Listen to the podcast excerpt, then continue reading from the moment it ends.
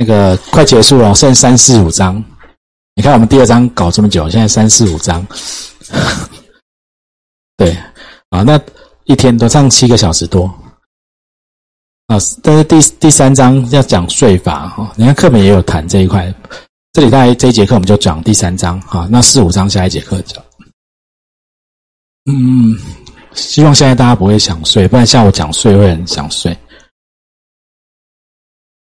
啊，在那个第三章，它分了几节，它谈所得税、谈遗产税、谈继承的规定、赠与。好，那人寿保险对赠与的贡献，这边蛮多都是要背的，还有计算题。好，啊，那你虽然它在课本的单元很少，可是呃，其实保险的本质并不是拿去做节税，节税是附加，刚好有些状况下，它有一些有一些那个税负上的优惠。但你们大家听完那个本质，你们会知道它本来的用意不是拿来让你节税的哈。我们先看所得税的部分。所得税分两块，一个是我们缴出去的钱保费，一个是拿拿到的钱保险给付。好，在两百一十一号，来所得税法规定，大家对所得税熟吗？所得税就是呃好，那个政府的概念就是我们赚到钱有所得，他就要课税，因为你有赚钱啊。国家他从这边拿一点钱来做整个国家的建设嘛，所以你有赚钱就课税，大概概念上基础是这样来的。好，那我就说我们身上会有钱，你一出生是没有钱的吧？就是光溜溜出来，从零开始，身上有钱就两种，自己赚的，人家给的，自己赚叫做所得，好，然后所得会有缴税的问题，人家给的没有活着给叫赠与，死掉给叫遗产。遗产税、遗产跟赠与税是同一个法律，遗产与赠与税，因为它赠与税是遗产税的先行税，赠与税是遗产税的先行税，因为不然你就在，我怕我遗产税缴很多，我就提早先给很多人嘛。好，那只是在这些缴费上，缴税都有一个很基础的概念，国家会认为好，比如说你现在上班你赚的钱，你应该就要缴税给我。好，比如说你赚。五十万，你赚一百万，好，假设我们全部在场人都赚一百万，那政府就来课税了。接着就会有人哇哇叫，好，比如说有人就说我生三个，你看他们都没生，我赚一百万，我根本就快不够用了，他们没有生，那为什么我们要缴一样的税？那政府就听一听，就说哎，有道理，你的负担比较重，好，你每多一个人，我让你多扣掉一点钱。好，然后所以，我们就会有那种抚养眷属的一些那个扣除额。好，那另外一个就讲说啊，虽然我们都赚一百万，可是你看我今年花这么多钱，那他都没怎么花，我赚这么多我也花很多，根本没有剩，你还叫我缴这么多税？政府听一听，嗯，有一点道理，但是好像又怪怪的。哎，那你政府就说你花什么钱啊？周年庆啊？好，那那另外说，政府说没有，我我花的钱都很正当，我是看病生病看医生，我也不愿意。政府就想一想啊，好，他就说啊，那好，他就有一些状况下，好，我让你固定的应该要花的，因为你赚钱买就是要花嘛，那我又把你税扣走，好，所以他就有一些项目让你去做扣除，列举扣除。比如说，呃，哦，你商业保险的保险费两万四。然后健保费可以扣除，医药费可以扣除。你如果家里有身心障碍，现在还有那种，呃，那个小小那个学生的就学的教育费的扣除额。但是它有一些，当然有更细的一些规定。好，你们像先有这个大的架构概念，所得税是这样来的。好，那政府说好，那你要扣除，你把单据给我，你证明你有花钱。那个叫做列举扣除，他会在项目上，哦，你有缴，你有医疗费有收据，然后你如果是保险费有收据，然后好，你会有很多的扣除。那有的人说我就没有这么多单据，他说那政府就说好，那不然就用一个标准扣除额，啊，让你固定扣掉，这就是所得税的基本概念，让你赚越多缴越多。好，那在保险费上面就会有一个，好，如果是本人、配偶或你受抚养的直系亲属，人身保险。劳保、国民年金、军工教保险的保费可以列举扣除，一个人一年两万四，让你扣掉。你赚一百万，我如果用一百万缴税，那个叫毛利，有没有？你应该毛利会有成本啊，我应该用精力去课税啊。好了，我让你扣两万四，你抚养的人我也让你扣，啊，你不不是你抚养不行哦。那抚养它也有限制，本人、配偶、直系血亲，你不能抚养你兄弟姐妹，啊，不然大家就灌很多人头。好，本来健保费是在里面的。但健保费这几年涨到太贵了，贵到比劳保还贵了，所以他才独立拉出来全额列举。你健保缴多少，我全部都让你全部扣掉。OK，好，那考试可能会问什么状况可不可以扣列？有时候我们在报税，现在当然都大家都用软体报税了，可是软体现在也很成熟，初期的用软体报税，有一些东西还会弄错，所以会教就要教教客户怎么报税。那现在你们有概念就好了。好兄弟姐妹不能扣，小朋友成年自己报税不能扣，如果不同一户也不能扣，不是人身保险也不能扣。哦，有的人会把车险拿去扣啊，什么这些，好，这是常常这选择题可能会问。好，这是所得税上面在于在个人所得税，那盈利事业所得税也有可以扣的。好，这个。如果未来有机会，你们要去做到企业的保险，可能就会用到啊，因为课本也写哦，如果企业要帮员工投保团保，是不是一个福利？那那当然就要，我今天我公司赚一千万，可是我帮公司员工买保险都花两百万，那就是我的费用啊，我的成本啊，我要扣掉啊，你不能算我的利润嘛？哦，我我营业额假设一千万，我租房子就花了三百了。然后我我付薪就是我会有一些固定的费用跟成本是要扣掉的。好，他就讲好，那团保我让你扣，因为你是要谋福利的，我可以让你减免。但是在扣呢，他有个规定，好，这些费用都可以当费用，劳保费啊、健保费啊、团保费都可以在盈利事业所得税的财务准则里面都可以当费用。那你就想，好，我是老板，那。啊，不然那哇，这个员工真的很好，我就一年花五十万帮他买保险了，反正我都可以当费用，可不可以？可以哦，可以哦，真的都当费用，可以，可以。你要，因为你你你给他薪水也是费用嘛，你帮他买保险也是费用嘛，当然都是你的费用，你真的就花在员工身上了，啊，所以从此老板就不发薪水，每个人都用保险吗？不行，所以因为。花在你身上的是福利，对不对？但是他就规定了一个月一个人一个月保团保费超过两千，我就要算你的所得，不然老板以后都不发薪水了，全部都用保险要。所以除了你薪水以外，老板帮你买、帮你做员工福利可以两千，不会算你的所得，那是你的福利。老板给你的福利一个月两千，不会算成你的薪水，因为变成你的所得，你就要缴所得税。但是，一年五十万团保费，一个人就那就是等等于变相把薪水拿去做保费的概念了嘛？好，所以他超过的部分当做是补助，要算到转业薪资。啊，那有一些人去帮企业做做这些企业风险规划，也没弄清楚，就会有问题。好，这是保险费，可以。在个人所得税跟盈利事业综合所得税可以可以可以税负上减免，选择题大概会考那个两千呐，哈，好，那在给付呢？我们本来拿到的钱是不是都算所得？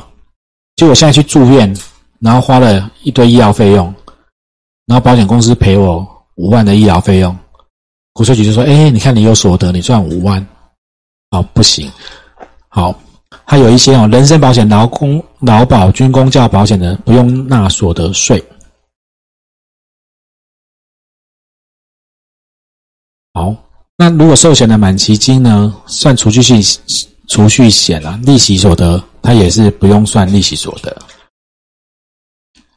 医疗跟失能给付，不管要保人、被保险人是不是一样，他也不用缴税。但是有一个特别重要的东西，当然现在这个查不到，所以大家也都乱做。好，好，那这那这种这种税负上的，就真的就睁眼闭一眼了。概念上是什么呢？我们本来刚刚讲说看医生是不是会花钱？花了十万看医生，你是不是那跟你在报所得税的时候，十万的医疗费用就让你列举扣掉了，对不对？好，结果你那十万是因为你有损失，你你赚一百万，我花了十万就看医生，那政府说那你就不要说，那就让你收入扣掉十万。但是结果你十万拿去请保险，实质实付又请了十万出来，那那十万你又不算所得。我再讲一次，本来你有一百万的薪水，你应该用一百万去缴所得税，结果你拿了十万块的医疗单据，说那扣掉就剩九十万，那你那医疗单据正本拿去国税局，副本又拿去赔的实质实付又赔了十万出来。你就把你的一百万的薪水变成九十万的薪水，跟十万的保险给付，哦，所以实质实付应该是你如果有，你看啊，哦，你如果已经有保险给付，就不能再列举扣除。可是因为他没有勾稽，也查不到。而且我们有时候医疗保险给付出来，里面有实质实付，也有定额的，和在一起的，它分不出来。所以大家现在都还是重复在列，哦，你又列又去请保险，甚至还副本理赔。好，到这边 OK 哦。好，后面会越来越那个。来，死亡给付在所得税。本来我们在所得里面拿到钱，就算所得嘛。哦，课本的二一四页他写了一个，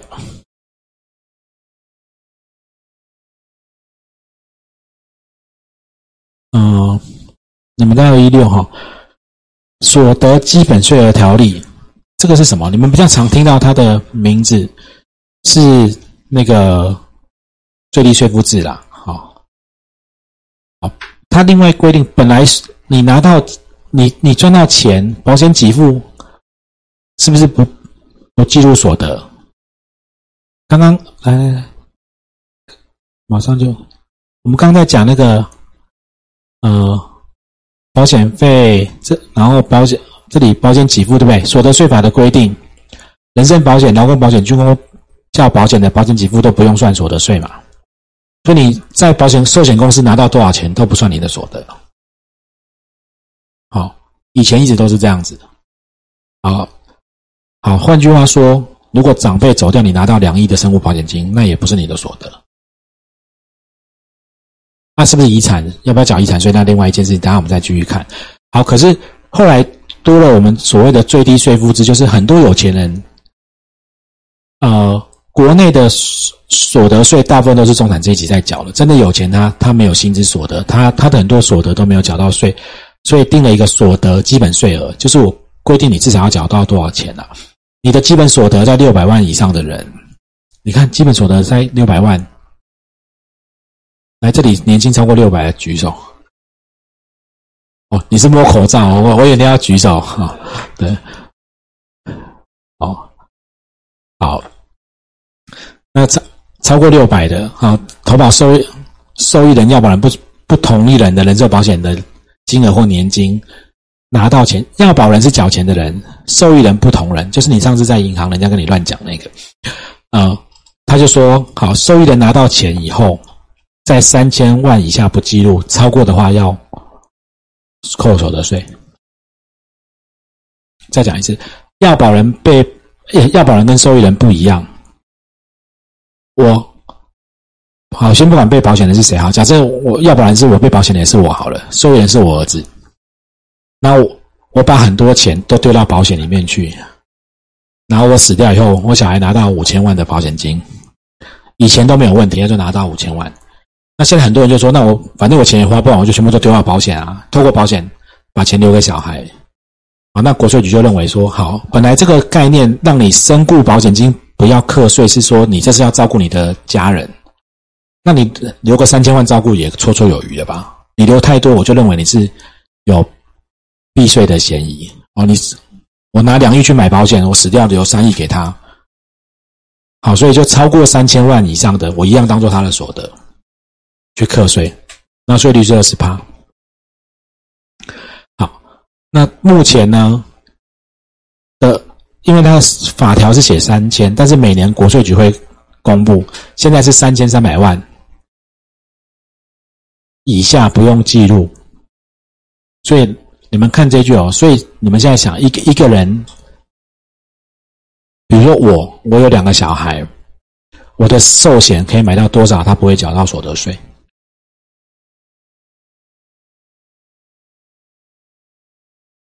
我有两个小孩，我可以买到八千万，因为所得税是按户去申报的。他们我死掉，他们如果都成年，他们就一人一户嘛。那六百七以内是免税的，超过六百七往上还有三千三百三十。呃，因为所得基本税的条例里面有很多有。寿险的保险给付有海外所得，有一堆所得，各式各样。那如果保险给付三千三百三十，加上我的原本的六百七十免税额，所以加起来是有四千嘛。那我两个小孩一人一户，他们各自去报他的所得税。他那年在报他的所得税，他还还是会有他上班的所得哦。只是这些里面他要报进来，那报四千，在里面六百七先扣掉是免是免税的，超过还有个三千三百三十是。是可以扣除了，所以四千万的寿险死亡给付，他都不会缴到税。所以东东，你刚刚在讲很多，就是用这种去谈高资产。可是其实要谈高资产，后不是只有这样，就还有很多东西是要兼备。哦，要买到这么大额的东西，那个信任感跟那个专业度，还有很多东西是要够清楚的哈。好，所以变成说所得在这边好，那。另外一个法条在遗产赠与税法，等一下我讲完我会一起把它弄在一起再讲。那遗产赠与税法十六条第九款讲的是被继承人死亡，指定受益人的这些寿险啊，这些都不计入遗产。以前没有所那个最低税负制所得基本税的条例的时候，你寿险买到多少，很多政治人物啊，我记得那个。呃，吴志阳他爸吴伯雄那时候寿险买两亿啊，全台湾都知道，生物赔两亿，那时候都不用课税。他那个年代，因为遗那时候遗产税遗产税率是五十趴嘛，两亿要留给他的小孩，就缴五千万，就缴五十趴，就缴一亿掉了。那他是不是买保险？而且两亿去买保险，那个生物保险金会不会超过两亿？你搞不好会赔三亿，对不对？啊，所以。就是以前就像这样，很多有钱人都让就这样把遗产税避掉，所以才会开始去动所得税那边。遗产税是本来是我死掉用我当主体去看，他们要继承我的遗产。那但是我的我如果死掉给的是保险金，他们就不会算遗产。所以现在那个三千三百万三三千三百万跟遗产也没有关系哦。我刚刚买八千万。我的八千万都不是我的遗产，可以吗？我死掉给出去都叫做保险给付，也不记录我的遗产，没错嘛？所以也没有遗产税的问题。但是他们拿到钱的人，以前所得所以前所得税里面保险给付也都不算所得。遗产税是从我的角度看，我死掉我剩的钱。好，那所得是从他们拿到钱的人看。以前也不算所得，后来才多的最低税负制，就是所得基本税额条例。你看，他连法都不算，他只是一个条例而已。因为立法很慢嘛，就弄弄个条例，然后就是从他们角度，他们每一户拿到的死亡保险金，如果超过多少人，就要算课税。到这边可以吗？可以好，好。所以才会有那个但书。如果要保人跟受益人不一样，才刻那一条。因为如果假设我那个八千万的保险保费都是我儿子跟我女儿缴的，他们就是要保人。他怕老爸死了，他怎么了？他们都缴钱，他们也超有钱，他们能缴这些钱。受益人也是他，他自己买，他他只是我是标的，他缴钱，我是被保险人，受益人也是他，那都是他的钱嘛。那你现在要去算他的所得就。不合理了，但是我的钱我买我自己，我死掉把它转给他，就有资产的转移，他就要课所得税。所以在讲要不要收受益人是不是同一人，是这个原因来的。好，好，那虽然遗产赠与税法上有这样规定哈，但是它还是有所得基本税条例的适用哈，就不另外再讲。哦，课文就这。好，那受益人的人数没有限制哦，你通知他给多少人就是多少人。好，这这一段到这边都可以哈。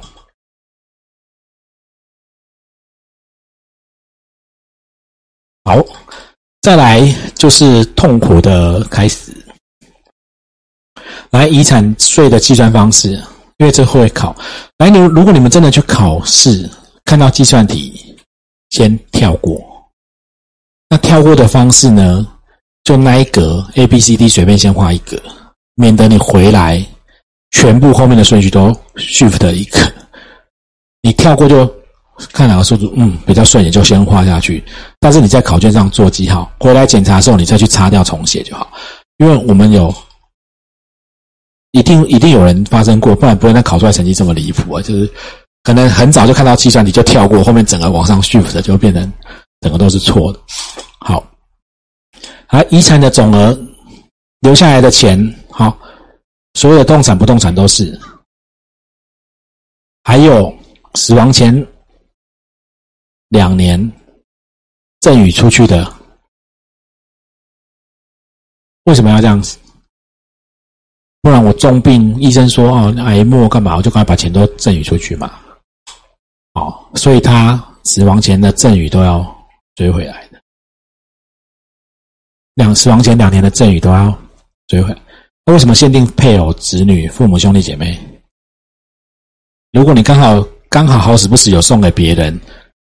东西，然后跟你也也不熟，那送给他就，我比如说我现在送你一个东西，然后走出去我就撞死，我过去就来说，哎，对不起，两年前是追回来，啊，你不是觉得啊是什么状况？嗯，对吧？路人甲乙丙丁，你们可能刚好有别的赠与行为，不见得。那为什么他？因为赠与配偶、子女、父母、兄弟也没有可能就是脱产啊，或者是快要逃漏税哈。好，那遗产的总额的价值是用土地跟公告限制。为什么地保仁爱路那个地保一直这么贵？那这么多有钱人在买，那也是在节税啊，合法的节税啊，你知道吗？不知道，不懂。好，来，那个可能是你的市场。哎，我我现在有，我现在如果有有三亿要送给我儿子。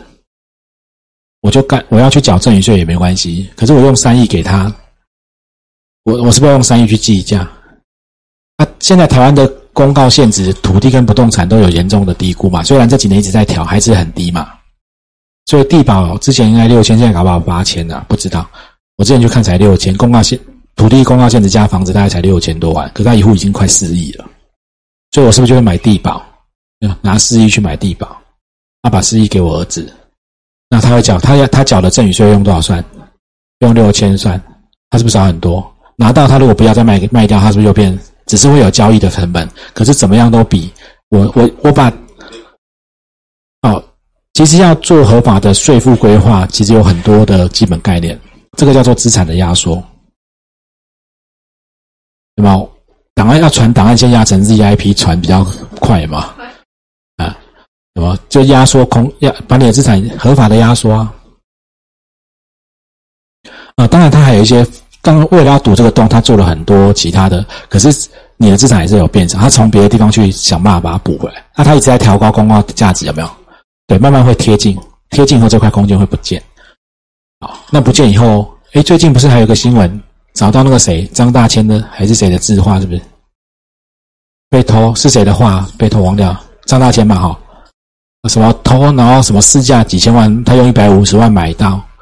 你看他被起诉的是什么罪？你们知道吗？洗钱防治啊！如果你们看那个新闻是洗钱防治，为什么？哦，这个跟考试没有关系啊。但但是就是有很多压缩资产的方式啊。对啊，艺术品不对啊。